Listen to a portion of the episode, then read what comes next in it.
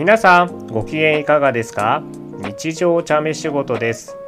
この番組は日本茶の楽しみ方効能歴史などに関する物事を分かりやすくできるだけポジティブに紹介したくさんの人に日本茶の魅力と喫茶文化の理解を深めてもらうことを目的に配信する教養型ポッドキャストです。私は大分県大分市のちょっと南側にある文豪野市のお茶農家ティーガーデン田中の白折です。第2回のテーマはやぶきたです。このやぶきたは日本のお茶の品種で現在日本に植えられている茶畑のおよそ7割はこのやぶきたという一品種です。おそらくやぶきた以外の品種を選んで買わない限り皆さんが急須で入れたお茶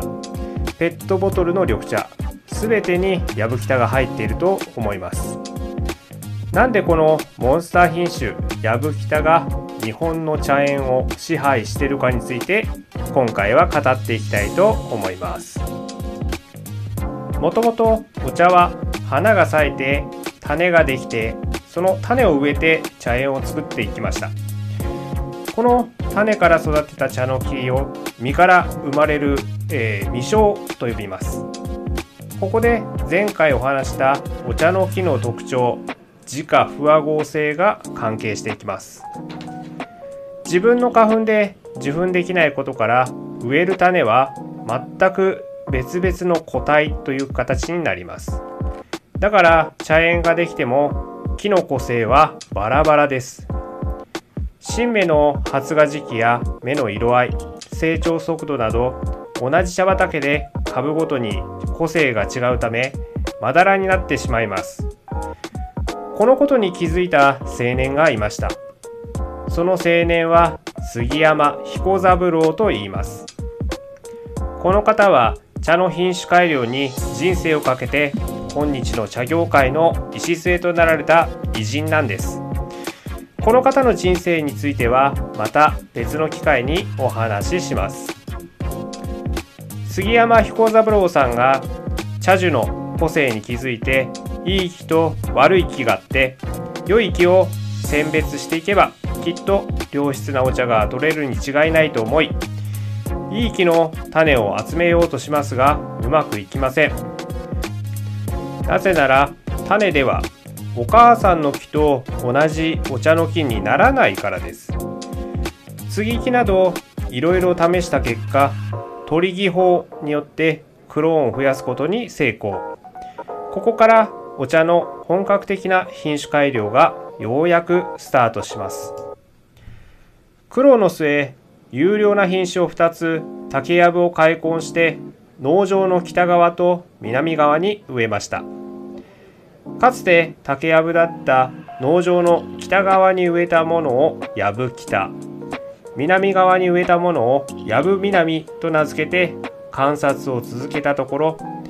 やぶ北が品種的に優れていることに気がついたんですね。この時明治41年1908年がやぶ北の誕生した年になってます。それからしばらく経って戦後の昭和30年1955年にようやく奨励品種となり全国に普及したわけです。要はその頃の全国の茶畑はほとんど未生の木だったわけですね。そもそも品種として確立したお茶の木自体がほとんどなかったわけです。やぶきたの特性としては当時としては非常に美味しく香りも高くしかも寒さに強いことから南は九州。北は茨城と全国いろんな気候に適応できたというのも非常に大きかったと思います。さらに当時存在した品種や未生の茶園より発芽時期が早い早生品種だったことも影響があったと思います。隣の家の未生茶園より早く品質も良いお茶を市場に出せるから有利になりますよね。そして1996年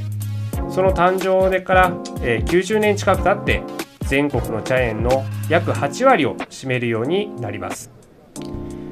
お茶の木は第1回に登場した樹齢1000年以上の木が存在するなど本当長生きなんですね。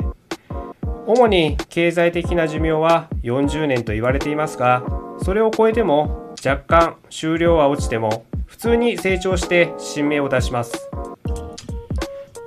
私がかつて研修に行っていた茶農家さんの茶畑には100年超えのものもありました。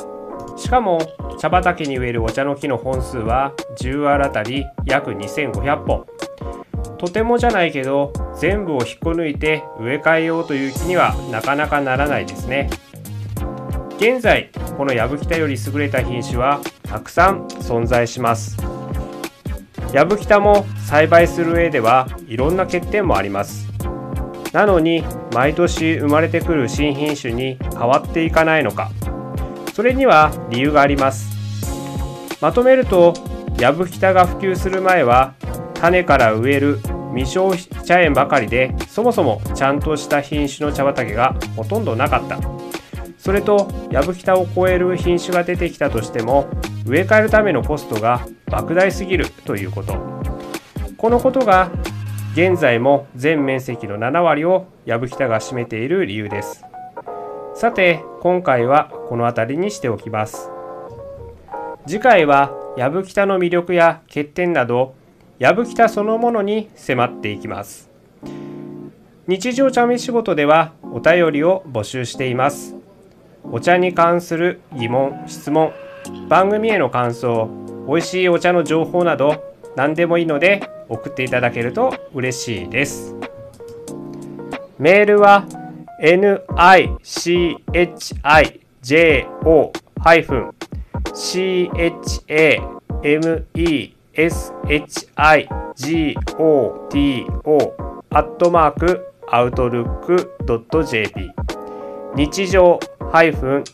イフン茶目仕事アットマークアウトルック .jp です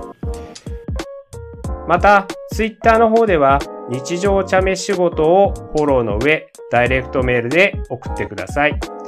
それでは皆さん、また次回お会いしましょう。チャオ